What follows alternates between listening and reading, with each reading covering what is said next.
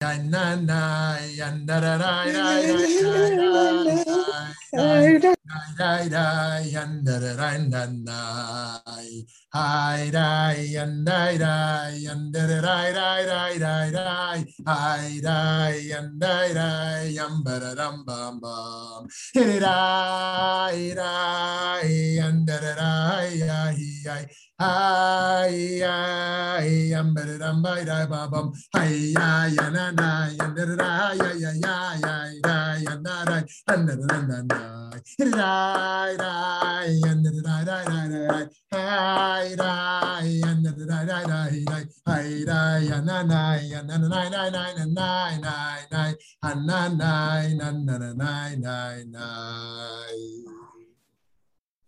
Hello, friends. Great to be with you. Great to be with you. Great to see you. Thanks for being here with us, wherever you are here in the Zoom or in the social media land as we're going live here. Thank you for being here. And uh, this is a very timely topic. And it might look like because it's timely, because it's contemporary, that it is uh, limited to that. And yet, this is the language, gun rights versus gun control, we might use today but the theme runs throughout Jewish history. As we have shared in our debates, some will be, some debates will be actual debates, like we looked at Meir Kahane and Yitz Greenberg last week, or Hillel and Shammai in the first week. And some will be themes, and we'll look at how the debate plays out throughout history. Before we jump in, let's start with a poll. Your relationship to guns. How do you relate to guns? I am a proud gun owner and an NRA member, number one. Number two, I defend gun rights. Number three, I don't think much about guns at all. Number four, I advocate for gun control. Number five, gun violence is one of the worst plagues of our time, and guns are a major moral crisis. So, as always, remember these are always a little bit simplistic to put ourselves in a box, but which one best aligns with your views? And this is always anonymous, so no one can see your vote. Um, and if there's two of you in the room, hopefully you don't strongly disagree. Hopefully you're not debating. Mike and Jenny, for example. um, so take a moment here. Oh yeah, if you're Canadian, oh, you don't have that plague in Canada, Lauren. Thank you. Okay, well, I'm a proud Canuck also. So whenever we can say, oh, we don't have your American problems, it always does feel nice. So, okay, take another moment. Um, okay, do we have everyone? Did everyone vote? Let's see the results. Okay, wow. 0% in the room currently are proud gun owners and NRA members. 0% defend gun rights. 0% um, are apathetic. 22% uh, advocate for gun control, kind of a moderate leaning in that direction. And 78% think gun violence is one of the worst plagues of our time and guns are a major moral crisis. Okay, so one of the one of the things we do at VBM is we learn critically all sides and we move towards action. We move from learning to action. And so one of the interesting things to do in a case like this is, is to uh, expose ourselves to both sides and understand and critically think and create space for different views. Um, and also think together about how we, how, how we act, even given the complexity of such topics. Okay, here we go. So as you know, friends, this is a very emotional topic and both sides, um, to some degree or another, are fear driven. Now, fear driven is not a discrediting of the ideas, it's understandable.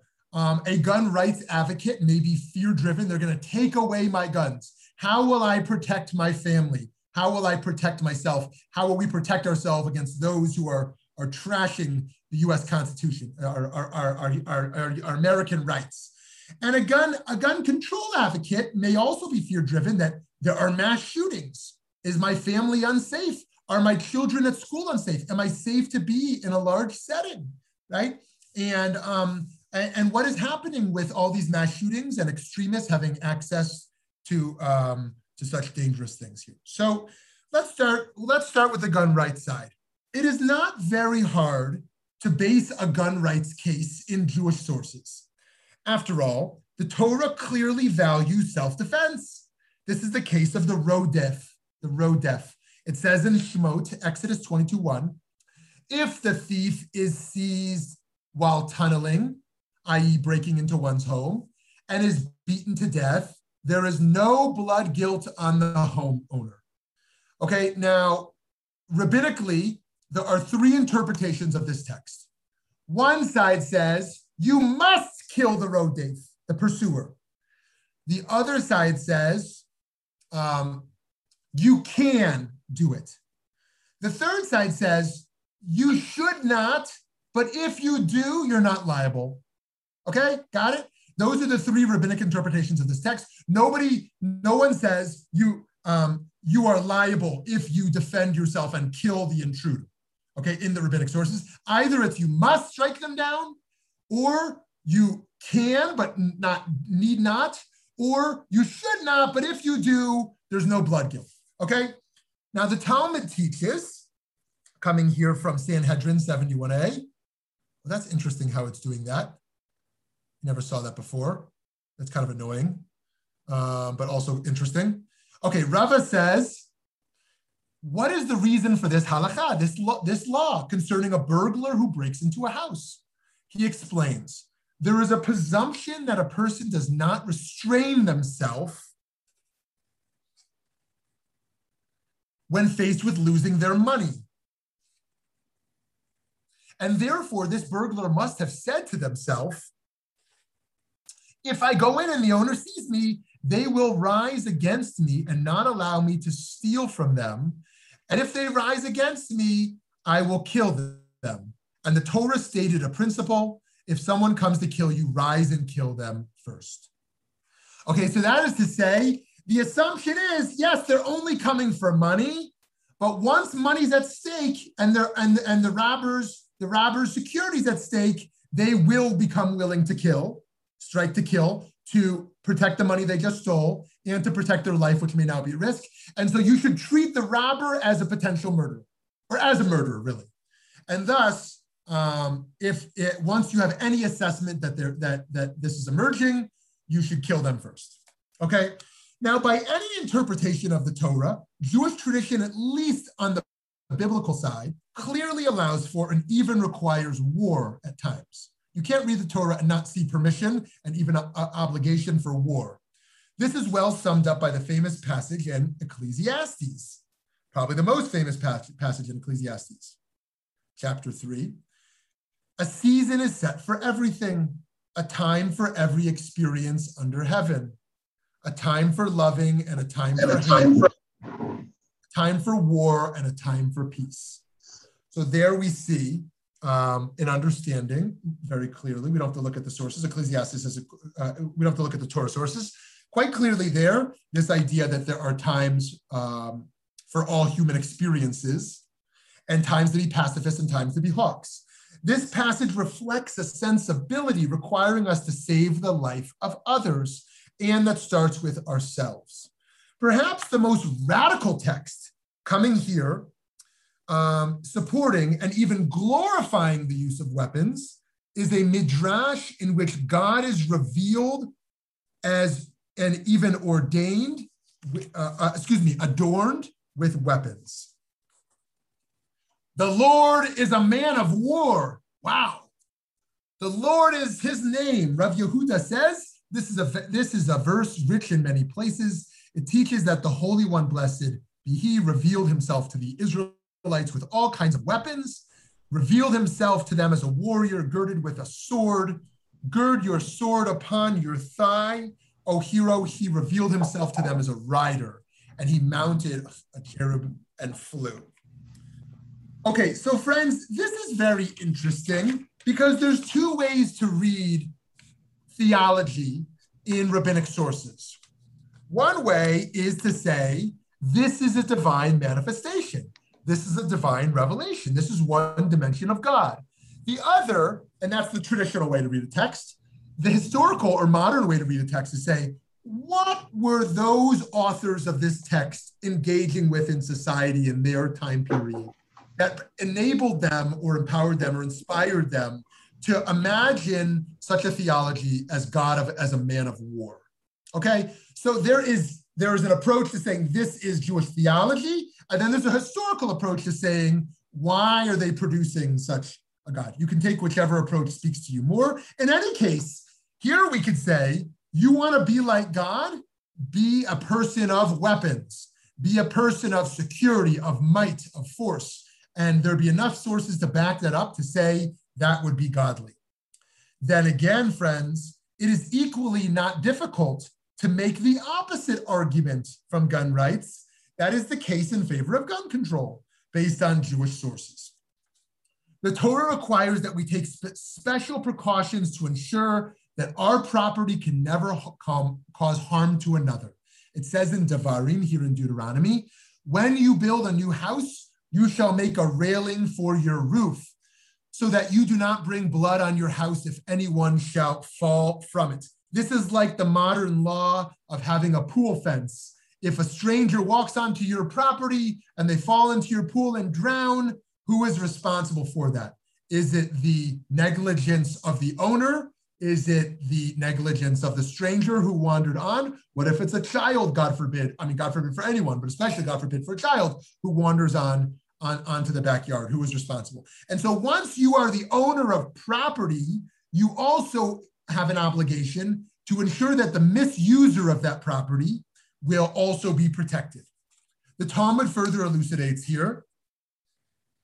Rabbi Natan says, from where is it derived that one may not raise a vicious dog in their house and that one may not set up an unstable ladder in their house? And that, as it stated, you shall not bring blood on your house, as we just saw which means that one may not allow a hazardous situation to remain in their house. Okay, so there the Torah is dealing with a fence on the roof, a flat, a flat house where people could go on the roof easily and fall off easily, you know, uh, an unstable home. I guess we have a lot of flat houses here in Arizona um, and uh, ranch style. And, um, and then we bring in the case of dogs. Of course, Bava Kama is also interested in a pit. If you dig a hole in your front yard and a jogger falls in the pit in the hole in your front yard and they break their leg, or here your dog is uh, there's a chazaka, what they call a chazaka. There is a consistent theme of a dog acting violently. If they do it once, you say, "Wow, we didn't know the dog would bite someone." Once they've done it three times, it's a chazaka. This is a violent dog, and now um, there's a different responsibility that emerges with that with that chazaka. Friends, protecting ourselves and others from harmful objects is codified in Jewish law. On one hand, then gun ownership could be viewed as halachically permissible protection. But at the same time, isn't a gun, and even more so an unsecured gun, the quintessential dangerous item? It says in, in, in Deuteronomy. And so too, any obstacle that endangers life, it is a positive commandment to remove it and to be very careful around it. As it is said, protect yourself and guard yourself. And if if they did not remove and set aside these obstacles that are dangerous, they violated the positive commandment and also violated the commandment do not bring blood guilt upon yourself. So a reminder, a reminder, friends, in the Torah we have mitzvot aseh and mitzvot lo taseh. A, a, a mitzvah is what you must do. A mitzvah, a mitzvah lo taseh is something that you should not do. So now we see here there is an aseh, right? you must protect your property and um, oh sorry a lotase don't have property that doesn't uh, have protection. And an ase you should actively remove harmful things. And so the necessary precautions create obligations not only for a gun owner but also for a society and a business collective on selling weapons. It says in the talmud and furthermore it's taught in a braita one may not sell weapons to Gentiles or the, auxiliary, or the auxiliary equipment of weapons, and one may not sharpen weapons for them. Okay, now let's just unpack this. This is not to be understood as an anti-Gentile statement. Gentiles are evil, but rather in its historical context, um, which is that um, the Jews were a minority that was consistently oppressed and understood um, their relationship as second-class citizens as best, as a violent relationship, as a victimized population, and thus selling weapons to such people outside of our community would clearly come back uh, to, to kill us and potentially kill others as well. So Rashi explains that the reason for these prohibitions is to avoid having a Gentile use a weapon to harm a Jew. In our day, this can be read not only as an argument in favor of applying social group based distinctions in deciding who may purchase weapons, but rather as pointing out the sense it makes to determine whether someone has a problematic feature in their personal history that would disqualify them from being able to buy a gun, right? Should there be a background check? And if there's a background check, who, which type of people should be disqualified from the right to gun ownership? And how about a, how about a background check on a country as opposed to just a background check on individual? Which countries should American corporations not be allowed to sell weapons to? Oh, and the same thing emerges with Israel. I'm trying to keep Israel out of this one because Israel is a whole different uh, sociological uh, situation and demographic uh, that's involved over there. But one debate that has emerged in Israel today is around when the Israeli government or Israeli companies sell weapons to states that are, are accused of and potentially guilty of, uh, of mass atrocities. Should Israel allow companies in Israel to sell um, weapons to such countries? Friends, we read in the Talmud that Rabbi Eliezer finds artistic, non instrumental value in weapons, while the rabbis with whom he debated draw upon one of the most famous pacifist, utopian prophetic teachings about how weapons are disgusting and are ultimately to be abolished. Thus, in discussing the laws of carrying in a public domain on Shabbat, the rabbis appear to really be philosophizing on how to define and categorize a weapon. This is the most famous source, I would say, on the debate of, of how we view weapons fundamentally. Here's what it says in the Talmud A person may neither go out on Shabbat with a sword, nor with a bow, nor with a shield, nor with a spear.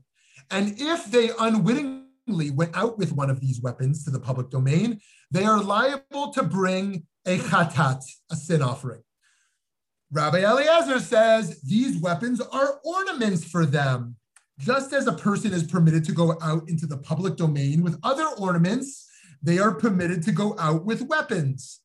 And the rabbis say they are nothing other than reprehensible. And in the future, they will be eliminated, as it is written, and they shall beat their swords into plowshares and their spears into pruning hooks.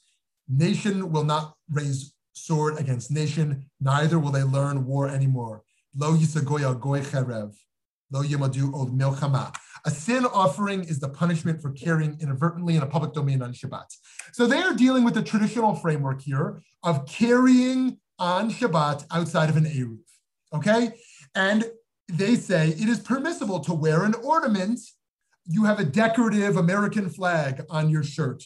You have jewelry. You have a watch on. These are ornamental and serve a purpose. That would not be carrying like carrying a, um, a sandwich in my hand. So they say, well, what is a weapon? Is a weapon an ornament that is something that enhances the beauty of one's dress? Um, that position is argued, as we see here, by Rabbi Eliezer. This is a beautiful thing to carry a sword, right? It, you are a you are a religious person, a godly person, doing such a thing. The rabbis say, uh-uh, this is a reprehensible thing. It doesn't represent the messianic era as Shabbat is supposed to usher in. This would be carrying. Okay, let's bracket the question today, I, I think mostly around um, how, how synagogues should or must or should not secure themselves, who should be at the door in terms of security and what or not what, what they should have or what should not have. And again, bracket the situation of Israel. Um, but let's look slightly at the Israeli context, just quickly at the Israeli context. Chief former chief rabbi Shlomo Goren wrote about how a weapon is a sacred religious, a sacred religious object.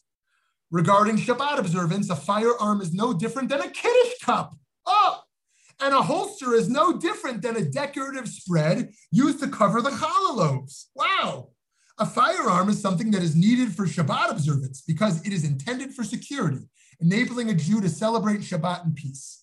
Even though shooting a gun is a form of igniting fire, something normally prohibited on Shabbat, in situations where life is imperiled, shooting a gun is a mitzvah. Okay, so Rav Shlomo Goren in Israel says it's very different. We don't have the same problems you have over there in America in terms of these mass shootings. We have, um, we are in a state of war. it is only natural to have a gun on one side, and um, this would be a religious item because it saves life.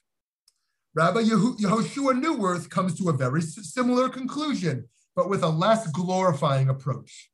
A firearm is indeed categorized as muktza, something you don't want to touch, since firing, igniting fire is prohibited on Shabbat. Nonetheless, carrying a firearm on Shabbat is allowed, since it has a definite value as a deterrent, discouraging enemies from attacking Jews on Shabbat. Therefore, it is needed for the observance of Shabbat.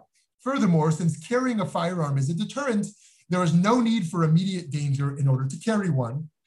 When the enemies of the Jews know that we are ready to defend ourselves, mobs are less likely to rise up against us. So for Rav Shlomo Goren, he says it is beautiful. It's a kiddush cup. It's a religious item inherently. For the Shmirat Shabbat Kehilchata, they argue, no, no, this is a deterrent. It's not beautiful, but this is about a, a, a deterrent. Oh, now let's see. On the other hand, a story told about Rabbi Yisrael Meir HaKohen, known as the Chafetz Chaim. He paints a very different picture on the role of a weapon. In 1913, Israel Medinsk was a young boy attending the yeshiva of Radin, which had been established by the Chafetz Chaim. One day, young Israel and two friends went for a walk in the woods near the yeshiva. They carried sticks in their hands. They had found the sticks during their walk. Then the Chafetz Chaim himself passed the boys. He greeted them in a friendly manner and stopped to talk to them. Kinder, he said, never walk with a stick in your hand. You might be provoked by someone, and before thinking, use the stick to hit or beat someone. A Jew should never carry a stick. Without a stick in the hand, physical violence will not be so easy. Part of the debate is informed by cultural context and circumstances.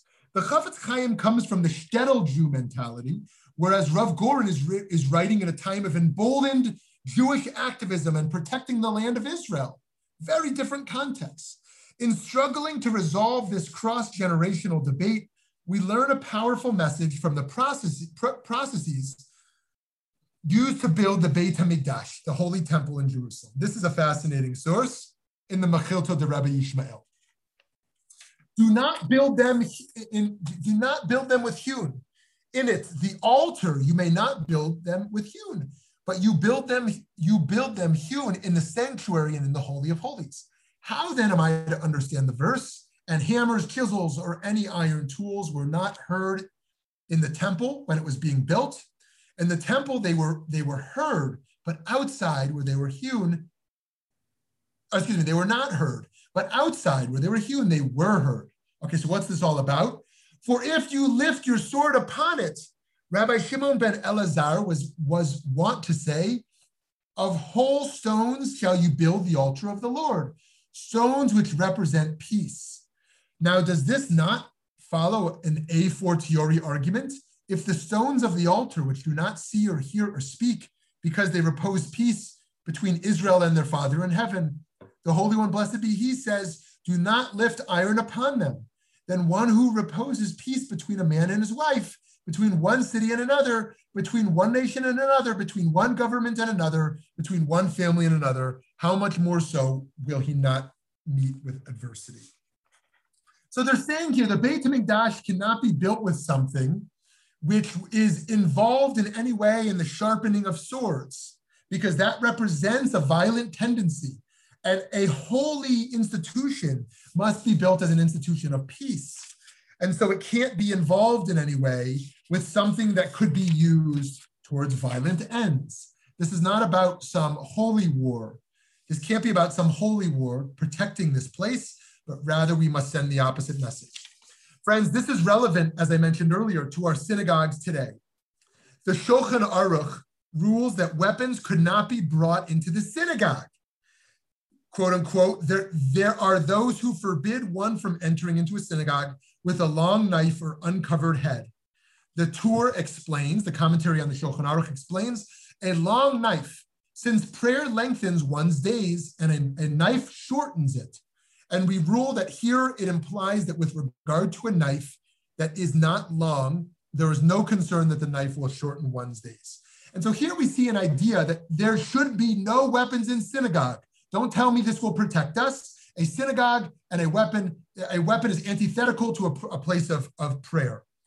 For survival, Rabbi Shlomo Zalman Auerbach permits carrying weapons on Shabbat in order to intimidate potential perpetrators, as we saw earlier in another source. And nonetheless, it's reasonable to say that it's permitted to carry a rifle or pistol on Shabbat in order to intimidate onlookers.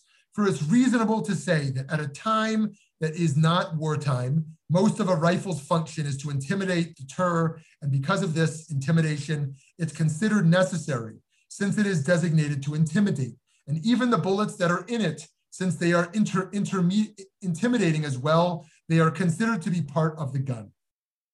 So friends, um, it's interesting. It's not uncommon in the state of Arizona to see a, a hired security or a police officer in front of a school or in front of a synagogue with a loaded weapon. Um, I used to attend a synagogue where there was a lay person who stood inside the synagogue at the back of the room with a loaded weapon. And there is a particular synagogue locally which has a, a hawkish orientation where many, many, many people in the synagogue are, are locked and loaded. Um, many people feel safer because of that. Um, it's kind of a JDL type of synagogue. Um, and others feel uh, less safe about that, and others are oblivious to it because it's not spoken about. But, friends, aside from questions of legal formalism and of religious principle and law, we can and perhaps must ask utilitarian or consequentialist questions. Do guns work? Do they make us safer? After all, it is a mitzvah from the Torah to guard our health and well-being. For, our, for your own sake, therefore, be most careful, since you saw no shape when the Lord your God spoke to you at Chorev out of the fire. Interestingly enough, this is the only time that the Torah uses the word me'od, very, in a prescriptive halachic manner. That gives us a sense of how important guarding our health is. So the question is, do guns, does gun ownership work? Are we and our families safer in 2021 with guns in our homes? Does this biblical imperative support gun ownership or the opposite? In America today, although some professed gun control opponents would countenance a certain amount of regulation, some want no restrictions on gun purchases at all. On the other side, many people who champion gun control nonetheless avoid advocating for the abolishing of all guns. Rather, many people call for what they call quote unquote sensible gun laws to reduce gun violence. This includes measures like background checks, safety locks, and bans on semi uh, automatic weapons. Gun rights would still be intact, they argue, as per the Second Amendment, but measures to reduce mass shootings would be put in place. The Washington Post has recorded that in the United States, there have been 163 mass shootings between 1967 and June 2019. But based on a more comprehensive definition of mass shootings, as of only 2017, and there's of course been many more since then, there have been in America 2,128 mass shootings since 2013 alone, about one per day.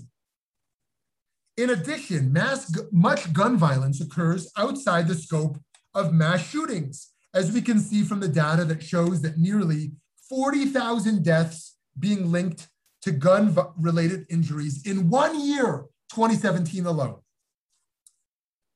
As the gun rights side likes to say, guns do not kill people, people kill people. It is not the guns that enables that, that, that death, but the weapon alone. But friends, guns have had a brutal legacy in America, even prior to an era that seems filled with consistent mass shootings. Consider how guns were used to maintain the institution of slavery, and how the Ku Klux Klan and other national terrorist groups use guns to create a culture of terror. On the other hand, a gun rights advocate would point out that guns have maintained the constitutional commitment to liberty and protection of the individual from the tyranny of the government. And the, and the police use guns, they might argue, has the police use of guns, they, they would argue, has not been about racial injustice, but about societal order, law and order. The Talmudic rabbis on both sides can be seen as eschewing extremism. Yes, a Torah case could be made in either direction with nuance. But no case could be made for the glorification of guns or for the neglect of societies and communities and the failure protect, to protect the vulnerable from unchecked mass gun violence.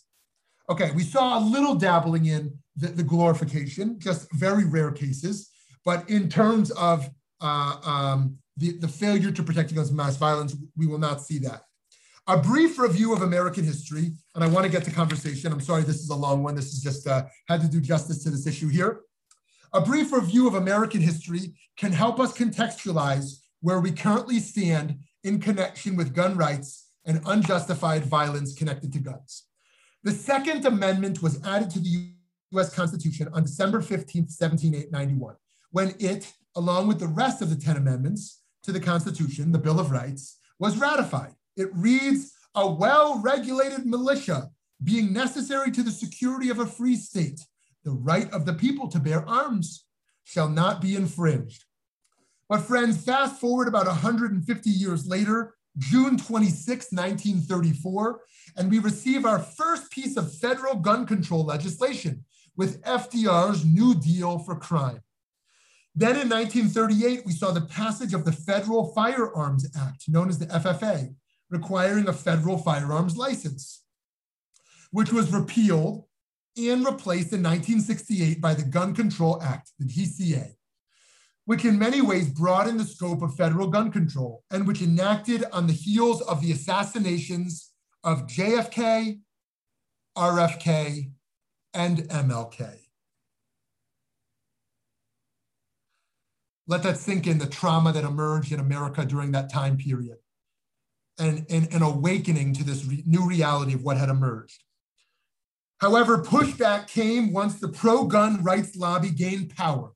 In 1986, Congress passed the Fireman, excuse me, the Firearm Owners Protection Act to limit restrictions on gun owners and loosen regulations. But a response came in 1993 with, with the Brady Handgun Violence Protection Act, signed by President Bill Clinton. In a, as, a, as assault weapon, in assault weapons, excuse me, an assault weapons ban contained in the Violent Crime Control and Law Enforcement Act, signed by Clinton in 94, lasted only until 2004. Many attempts to renew this ban have since failed. It is a priority for President Biden now. In 2005, President George W. Bush signed the Protection of Lawful Commerce and Arms Act to protect gun man manufacturers. Perhaps the biggest blow to gun control movement came in 2008 with the Supreme Court's decision in District of Columbia versus Heller, which held that a handgun ban and the trigger lock requirement violate the Second Amendment, at least in certain contexts. Allow that to sink in. The, Supreme Court ruled that the handgun, hand ban, handgun ban and the trigger lock requirement violate the Second Amendment. The debate about the use and sale of guns plays out, of course, well beyond the American context. In Israel, as touched upon, for example, rabbinic authorities continue to take different positions as to the halachic appropriateness of an international arms industry. Some argue that because of the danger inherent in military weaponry, Israel should avoid engaging in the international arms trade, absent a need for such sales to enable arms to be used in ethical war making. The so, so-called, of course, so-called, of course, by those who do not see the term as oxymoronic, or to protect Jews. Others have attempted to justify the export of Israeli military goods as a way of supporting the defense of the state of Israel. If you look at the recent Abraham Accords and what happens, uh, uh, uh, America, quote unquote, normalizes relations for Israel with many countries. And part of that has to do with the selling of, of the highest level of military um, uh, equipment and, and, weaponry. So, who's made safer? It's, a, it's an interesting debate. Rather than celebrate machoism, military might, physical strength, and the ability to defeat opposition physically, we might take heed to a more humble path offered by the military theorist Lao Tzu. After this quote, I'm going to wrap us up. He writes Good weapons are instruments of fear. All creatures hate them. Therefore, followers of the Tao never use them. The wise man prefers the left, the man of war prefers the right. Weapons are instruments of fear. They are not a wise man's tools. He uses them only when he has no choice. Peace and quiet are dear to his heart, and victory no cause for rejoicing. If you rejoice in victory, then you delight in killing. If you delight in killing, you cannot fulfill yourself. On happy occasions, precedence is given to the left, on sad occasions to the right. In the army, the general stands on the left. This means that war is conducted like a funeral.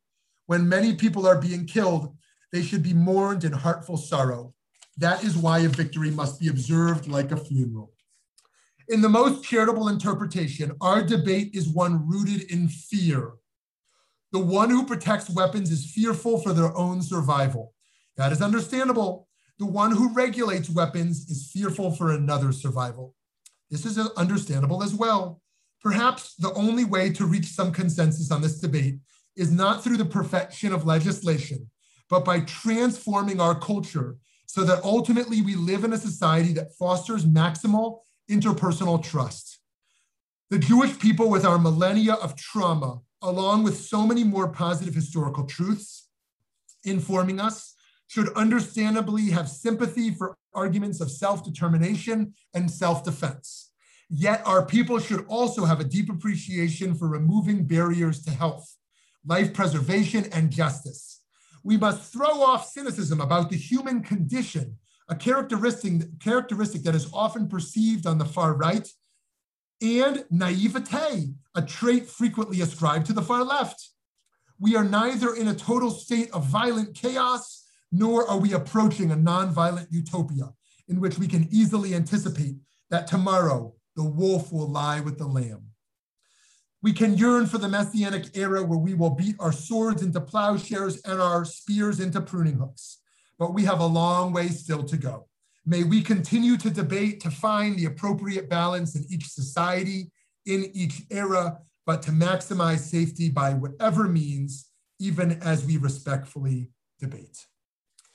Okay, friends, that was long-winded, uh, but let's let me pause here and um, to, to bring some voices in the room instead of me responding to each one, let's hear from a few people at once. Okay, if I can say something um, respectfully as your northern neighbor, but I want to add a few comments, both as a Canadian and as a Canadian Israeli, because I did live in Israel for quite a while. Um, Canadians often say that we feel like we're living above a meth lab that's about to explode. And um, most with all due respect, um, most most of our guns that are used in gang shootings are smuggled across the border for the U.S. We know that. I've always wondered when Americans, if they do, look at the rest of the world, don't they see that other Western democracies don't have mass shootings? We also don't have this gun culture. So I don't understand why they can't put it together then spoken as a Canadian Israeli. I mean, there was that terrible massacre in 2014 in Har Nof, um, where two Arabs came in and actually, most of the people who were killed were killed by an axe, but they also had a gun. Um, and I've wondered, had somebody been a shomer in that synagogue, it was during the week, and had a gun, would fewer people have been killed or would have turned out into shoot it at the OK Corral. I mean, I can't see where definitely if you have a gun, the other guy has a gun, you can shoot each other in a bunch of observers. So that's how I feel. I know when I first moved to Yerushalayim and I went to election, there was a man with a gun, open carry. Like I actually went to the person who was running it and I said, I think there's a murder in our midst. There's a guy with a gun. And he says, Well, what's the problem? I says, People don't do that. And he said, Well, where do you come from? I said, Canada. He says, That's your problem. But, you know, I Israel does not have the mass gun problem, but guns have been used inappropriately to kill other people um, when they're angry. So that's my input as somebody who is not within the American gun culture, which I will never understand. Thank you, Lauren. Um, Thank you. Yes, Eileen. I find it extremely interesting that the perpetrators of the mass shootings, I think, have 99% of them been males. I don't know of any woman who's committed a mass shooting, number one. Number two, if you notice and if you draw a picture of all of these men, they basically seem to be unbalanced. There is something in their life, in their makeup, which they cannot confront or solve. And this is how they solve the problem. They buy a gun, they steal a gun, and they shoot people. It makes no sense to me, but that's a mother's perspective. Thanks, Eileen. Good. I'm taking notes on all this stuff. Let's hear from some more folks. Thank you.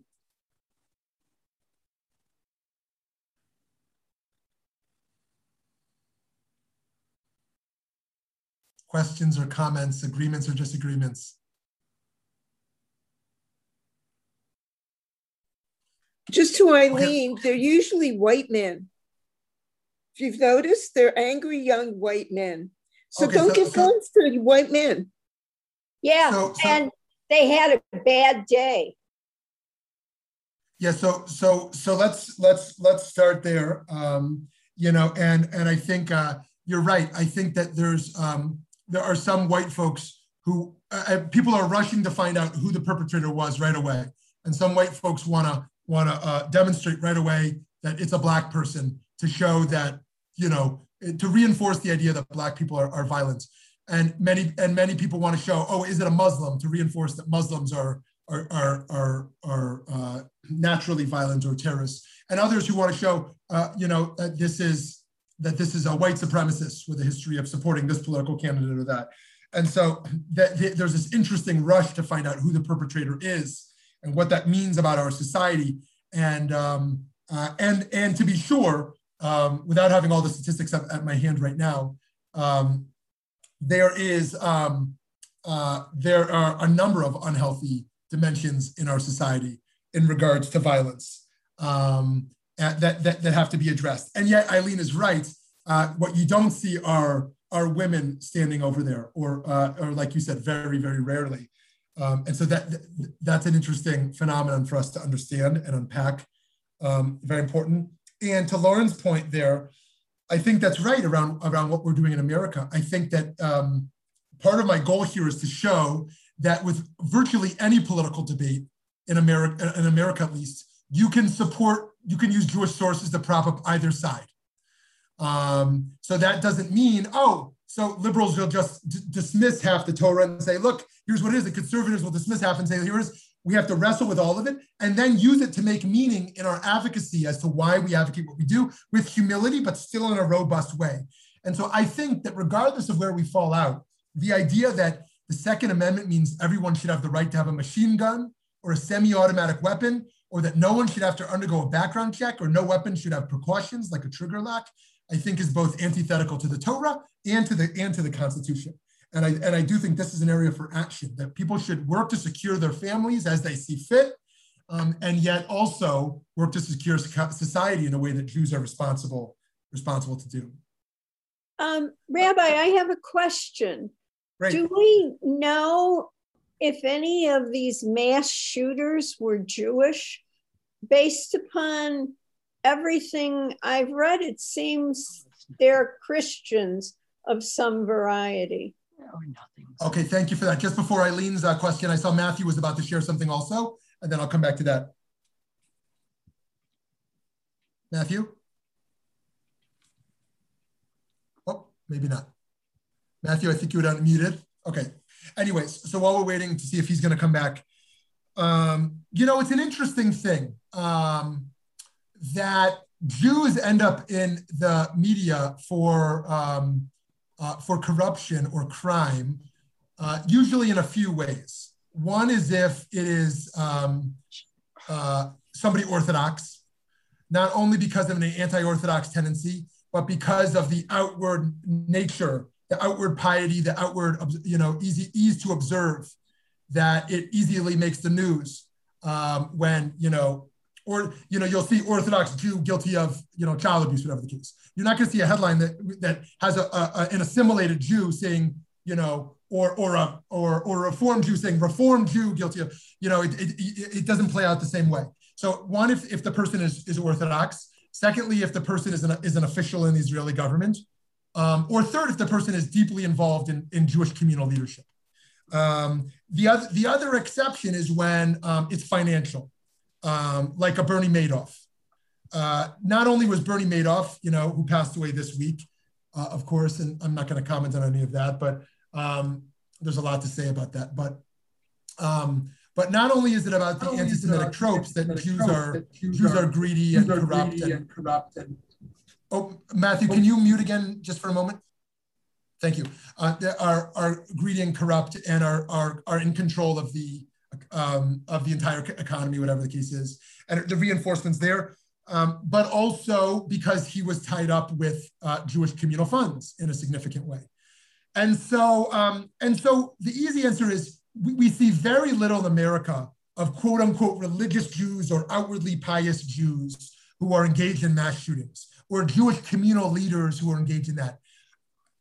Is there some segment of, of other Jews who have been guilty of mass shootings? I, I do remember a case a few years ago of some Jewish teenager with mental illness who had engaged in such. But I think you're right. Normally, we're seeing white, in the case of white supremacists, informed by a right wing ideology and a, a um, to some degree, a, a, Christian ideology. And as we saw in the Pittsburgh shooting, an anti refugee ideology which was tied up with an anti-Jewish ideology.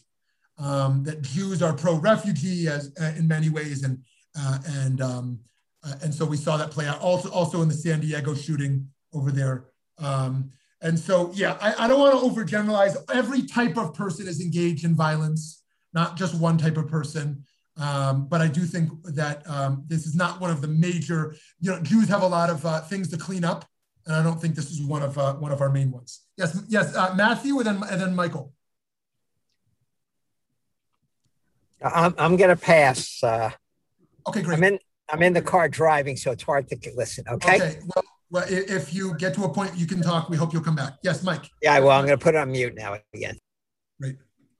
Okay, I, I think you have to look at this issue a little broader too, both in terms of, of the nation, but from a religious standpoint because because the question on how society responds to these challenges and problems has become exceedingly more difficult as the split fracturing of our society and the growth of hate and anger which was even accelerated over the four years of Trump. And I think you look from a religious standpoint how to respond and deal with this, but also in the issue of how do we as a society come up with a way of dealing this unless we, we can address these underlying issues that, that have so divided and so angered so many uh, of our, our people. Yes, Mike, thanks for that. I think this is really important because, you know, many people think it started in the Trump era. Many people thought, thought, think it started in the Obama era. Others think Bush and Clinton. But if really, if you go back to the Reagan era and even a little earlier, and that's where we start to see actually the NRA gaining its steam, we see that this is not really about guns itself. It really is about a new conceptualization of liberties and the sense that people are going to steal my money through taxation. Look at the Reagan years in regards to tax reform, right? That the uh, people are going to steal my wealth. People are going to take away my property or my guns right? I need to re- bolster this notion of my personal liberty um, in regards. This also emerges in, in the pro life movement, which is deeply connected.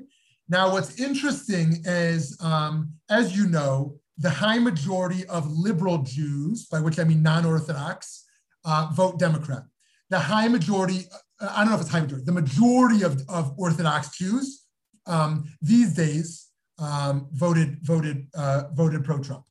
And what's interesting there is if you looked at Orthodox Judaism in America a decade ago, there were various issues where um, Orthodox Jews differed politically from the right. From the right. They would say pro life, pro choice, we don't fit into either box. We're somewhere in the middle. Gun control, gun rights, uh, we're not NRA holders, we're somewhere in the middle, and, and so forth.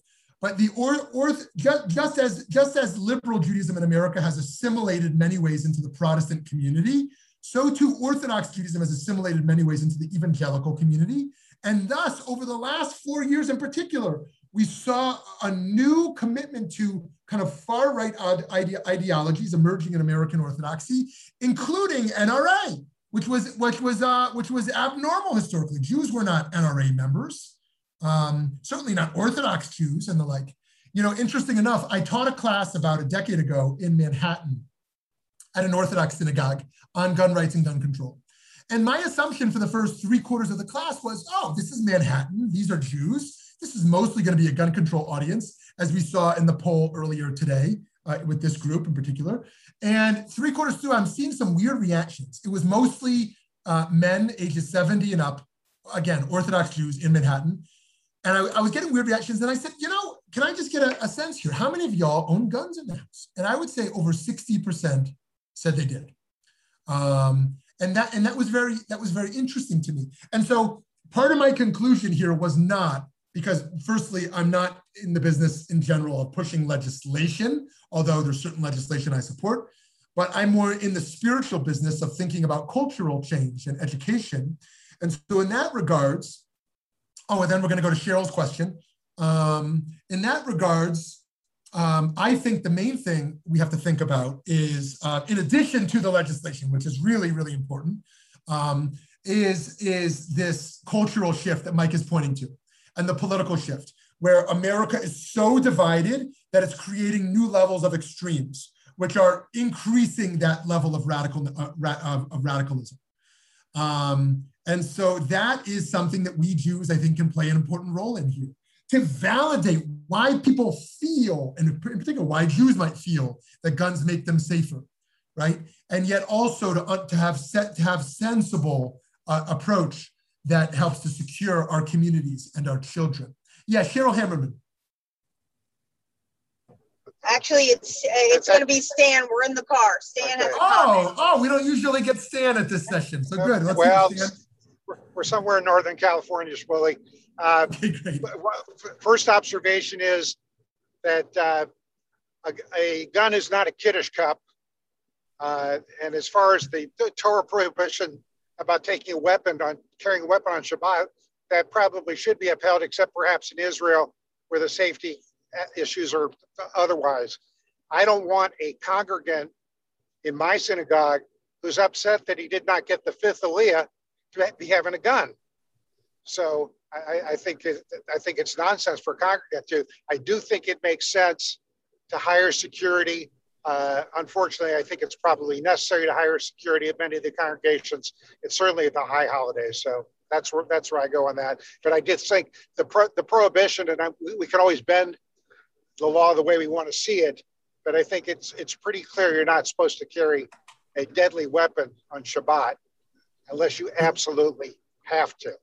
Good, good. So Stan, so Stan is pushing back on Rabbi Shlomo Goren and saying the idea is absurd that a gun is like a kiddush cup, a religious item to sanctify the name of God, not only absurd but dangerous. And we would see in our Jewish community, if we did a poll in the American Jewish community, we would find people who say no police, no police or, or security with weapons outside, not, not only because of uh, what that means for Jews of color who experience police differently, or because of the notion of the violent nature. We would see people on the opposite side who would say, yes, of course, security, and invite lay people to have guns from the JDL folks. And then we would see various middle grounds, such as what Stan has said. Lay people should not have it, um, and yet it, it, it might be responsible and even, even obligatory to have security, especially at times like the high holidays.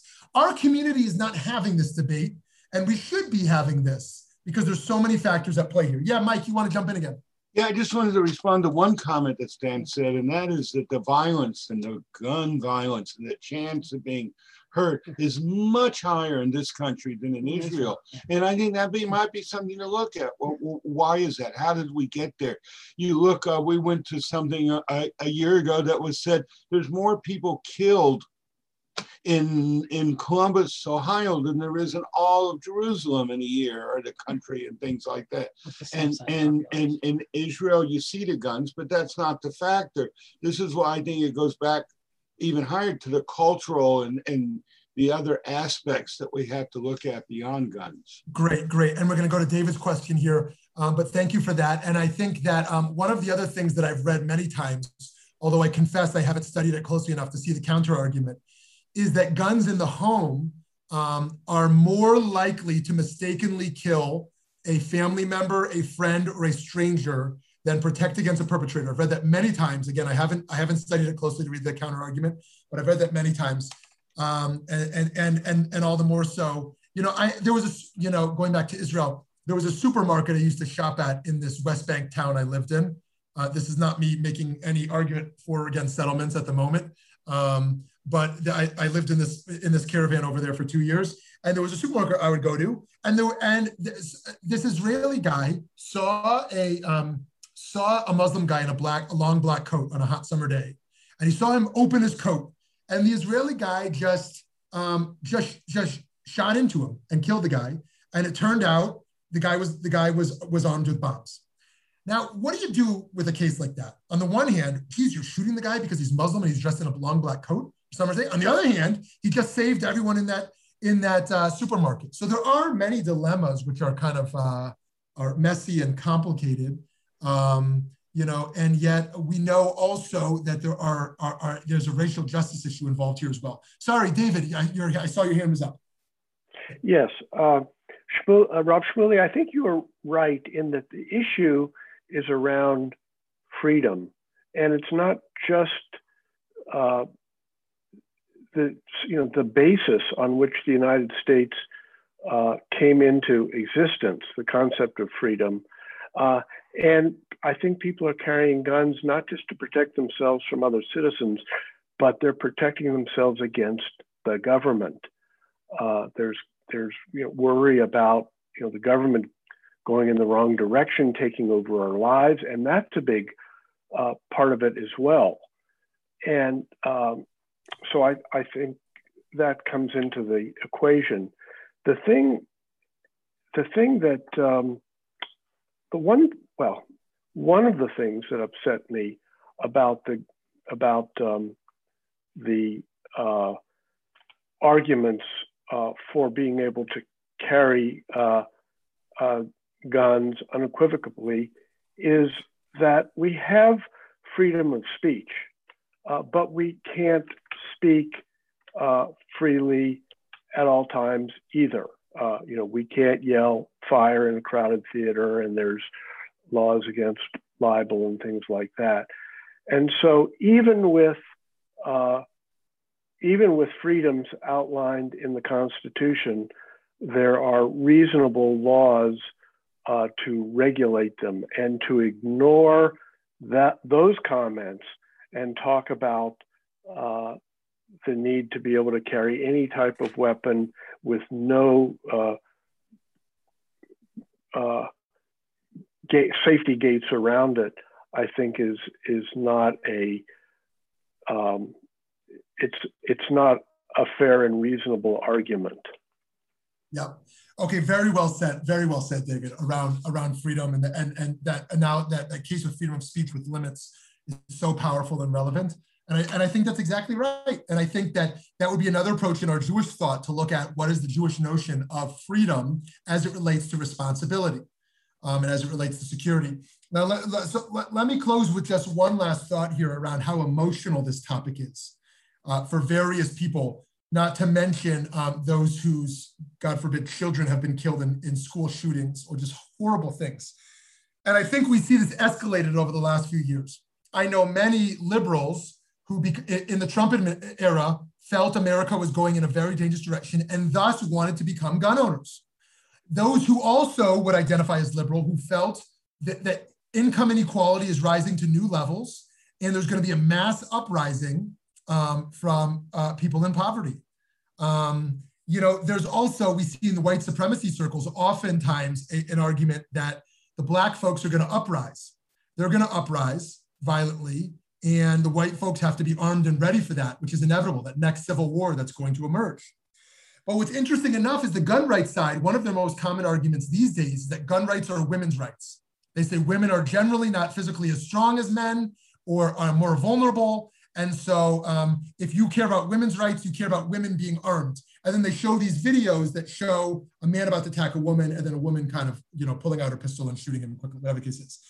In the Jewish circle, the emotional element is the never again. Never again is always very, um, always very emotional. But in this regard, as, as David just talked about in terms of fear of government, there's a sense that never again will Jews be unarmed. We see this in more militant, but not only militant circles. Never again will Jews be unarmed when um, the government or an uprising comes for us. And so we need this underground protection and approach. We also see a, a growth in, um, it, anyways, a lot more to say about that dem demographically, but we need to pause.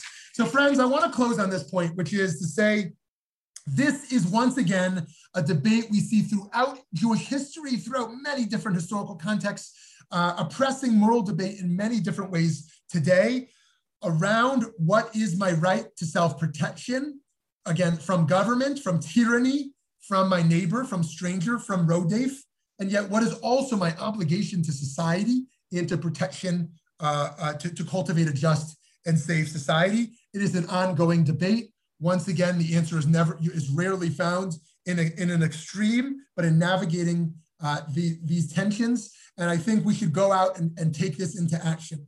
We should go out and act in ways that we have concluded um, are necessary to ensure that we Jews are at the forefront of helping to construct a more just society that, that, that eradicates gun violence, eradicates mass shootings, um, and, uh, and brings honor uh, and brings honor once again to America for being a safe and just nation. Next week, friends, we're going to look at the debate of the corporeality of God. Does God have physical dimensions? Rambam versus the Raavad. Okay, that's a little bit of a shift from gun rights and gun control, but that's how we're going to play this out. We're going to go from medieval to biblical to modern days. Have a wonderful day. We'll see you tomorrow with Professor Michael Shermer on Skepticism 101 Judaism and Science. Always great to see you at VBM. Have a wonderful day.